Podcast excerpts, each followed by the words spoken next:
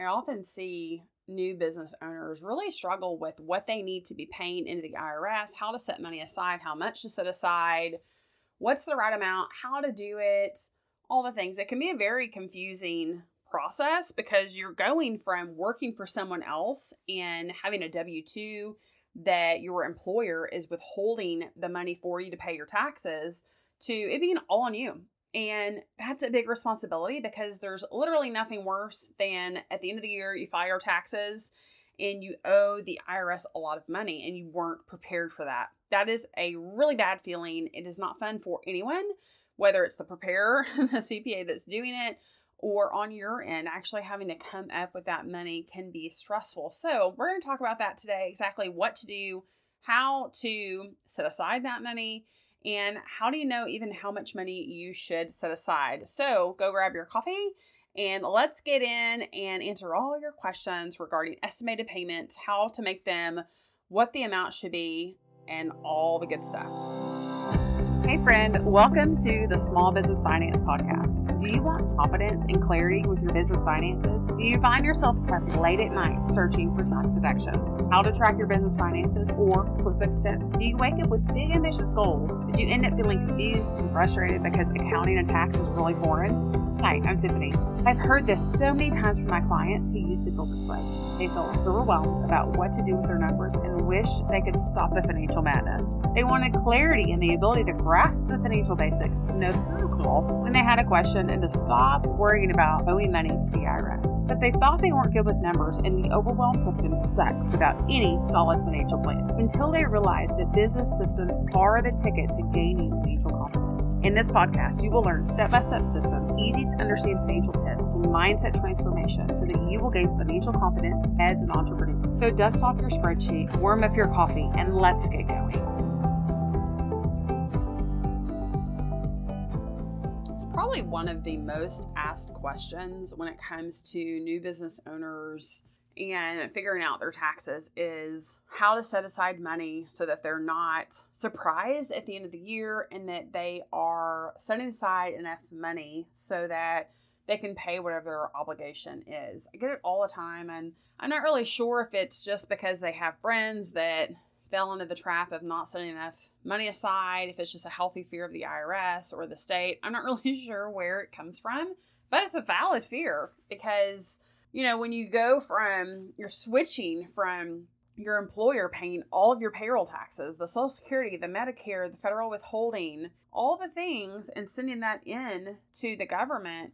And then all of a sudden, now that onus is on you, it's overwhelming because you don't know what you don't know. You've never handled those things before, most likely. And so, trying to figure out the best way to do it is scary. So let's talk through some quick tips on what I suggest that you do to make sure that you don't have to worry about whether or not you've set aside enough money or not. Number one is you kind of need to look at your whole tax situation. Is this the only income that you have? Do you have a spouse that makes a lot of money? Um, what tax bracket are you in? Every dollar that you're making, what is that being taxed at? Because someone that's in the, you know, 20 ish percentage tax bracket versus someone that's in the top bracket of 37% is going to need to set aside a very different amount of tax. And so you need to look to see what is your tax bracket so that you can see how much you should be setting aside. Number two is what is your profit? Are you tracking how profitable you are in the business at all? Do you know those things?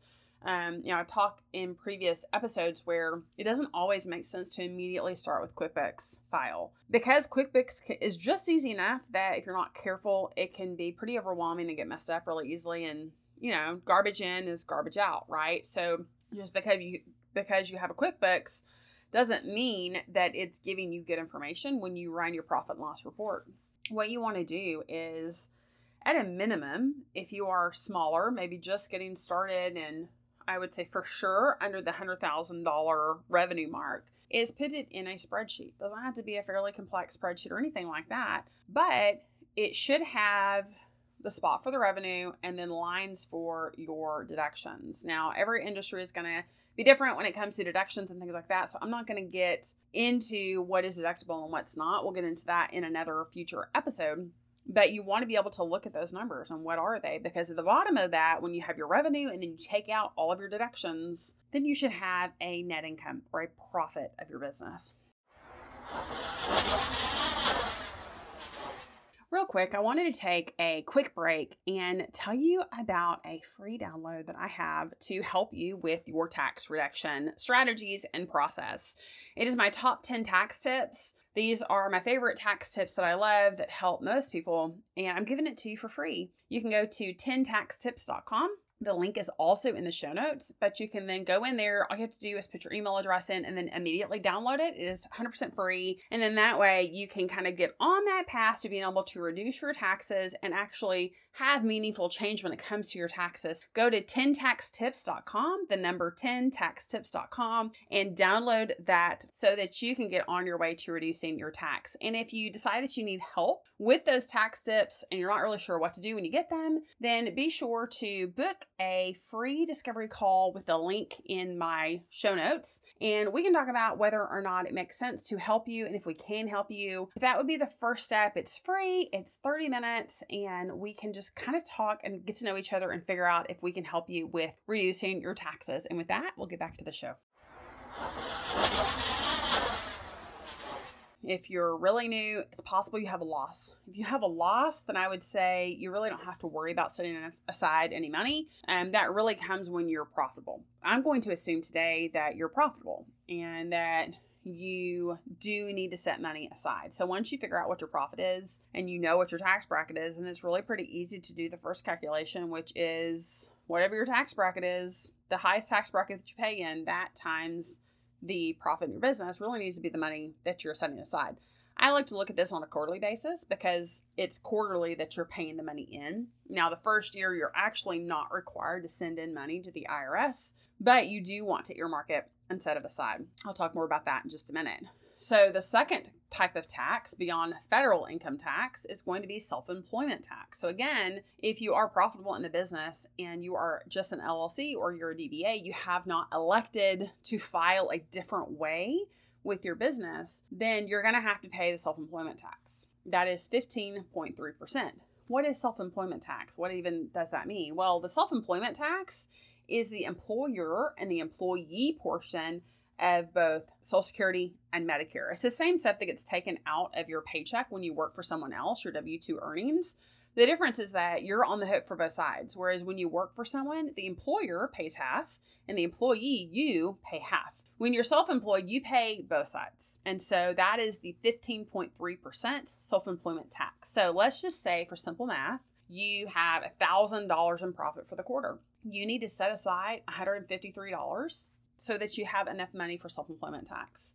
Let's also say in that example that you're in the 22% tax bracket It's your highest tax, tax bracket. Well, on $1,000, you'll need to make sure that you've set aside another $220. So $220 plus $153, you will want those two amounts in your bank account earmarked for taxes specifically. If you're like most people, if you leave that money in your main operating account, then you don't even remember that it's for taxes. And it can be pretty disheartening when you think that you have the money to pull out of your business because you see this bank account balance and you think, well, I've made this money, I should be able to pull it out. So, what you don't want to do is have your tax money still sitting in that same account because then at the end of the year, you'll have forgotten, oh, yeah, I should have had, you know, this money set aside, 300 and whatever it was, my example, $373 for taxes. What I recommend is to set up another bank account in the business name, or frankly, it could be in your name, I guess, as well. But for simplicity purposes, I would probably do it in the business name. Move that tax money into that specific checking account. Nothing else goes in or out of that checking account. It is only the checking account to earmark your taxes for the end of the year. The other thing that you'll put in there is if you have state income tax, you'll want to earmark some money for that. Typically, the state income tax, unless you're in one of the higher tax states like California, New York, it's not going to be ridiculous. So it's probably going to be a little bit of an easier pill to swallow to come up with that money at the end of the year for just being conservative and making sure everything is taken care of. Look to see if you owe state income tax as well and move that money into your tax checking account also so that everything is tidy, neat, moved out of your operating account and you're not thinking that you have all this extra cash to use either on operating the business or to pull out for yourself because you've earmarked it for tax purposes. So then what you want to do, if you're in your first year, you aren't going to be required to send that money throughout the year the IRS isn't going to require it. Now, moving forward, if you're profitable, they will require it. So you'll have to send in at least the minimum amount for the safe harbor, which is just the way that the IRS says it's the amount that you have to, to send to set back and send to them to cover at least the taxes you had from the previous year. Now, if you end up having a more profitable business in the next year, which hopefully you do, hopefully every year's better, then it's possible that your safe harbor amount's not enough. So I would recommend quarterly sending that money again into the IRS or your state. I would caution you though to not send in too much. I'm just seeing more and more with the IRS that they're a little bit more greedy when it comes to giving you your money back. They want their money immediately, but then if you overpay them, it is getting harder and harder to get the money back from them.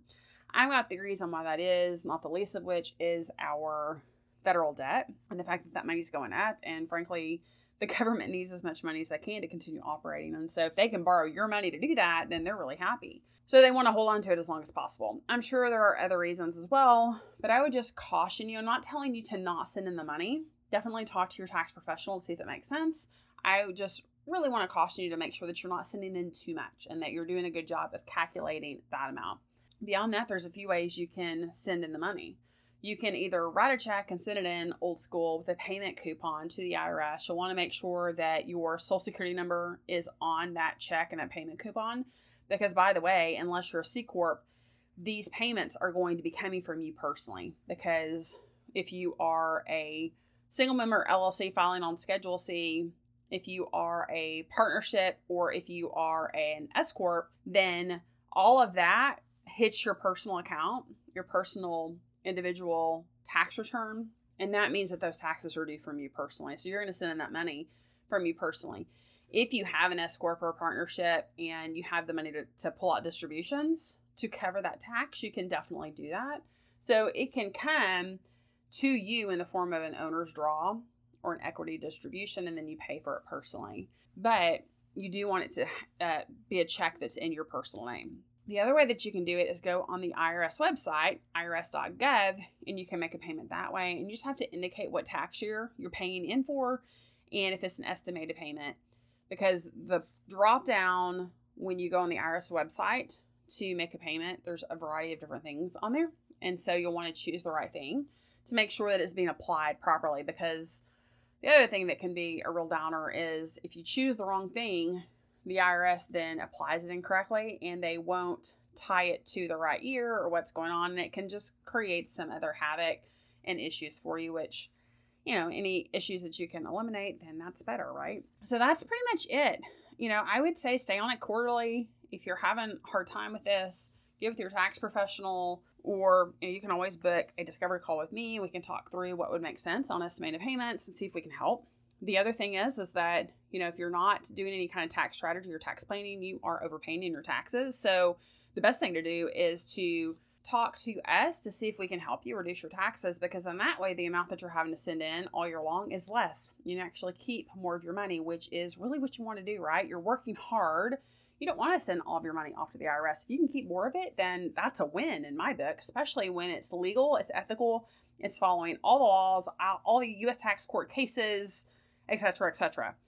So, if you are interested in doing that, then go to our show notes at the bottom. Go to my business website. You can book a discovery call. It's a free 30 minute call to go through and figure out if we can help you on your taxes. So, with that said, thank you so much for listening, listening to the show. I always appreciate it. It really makes me so happy to know that the information that I'm sharing is helping you. So, also share this show with a friend if it has benefited you so that other people can learn about my show and really get the confusion out of business finances. It shouldn't be that confusing. And so I want to help as many people as possible. So, with that said, I hope you've enjoyed it and we'll see you soon.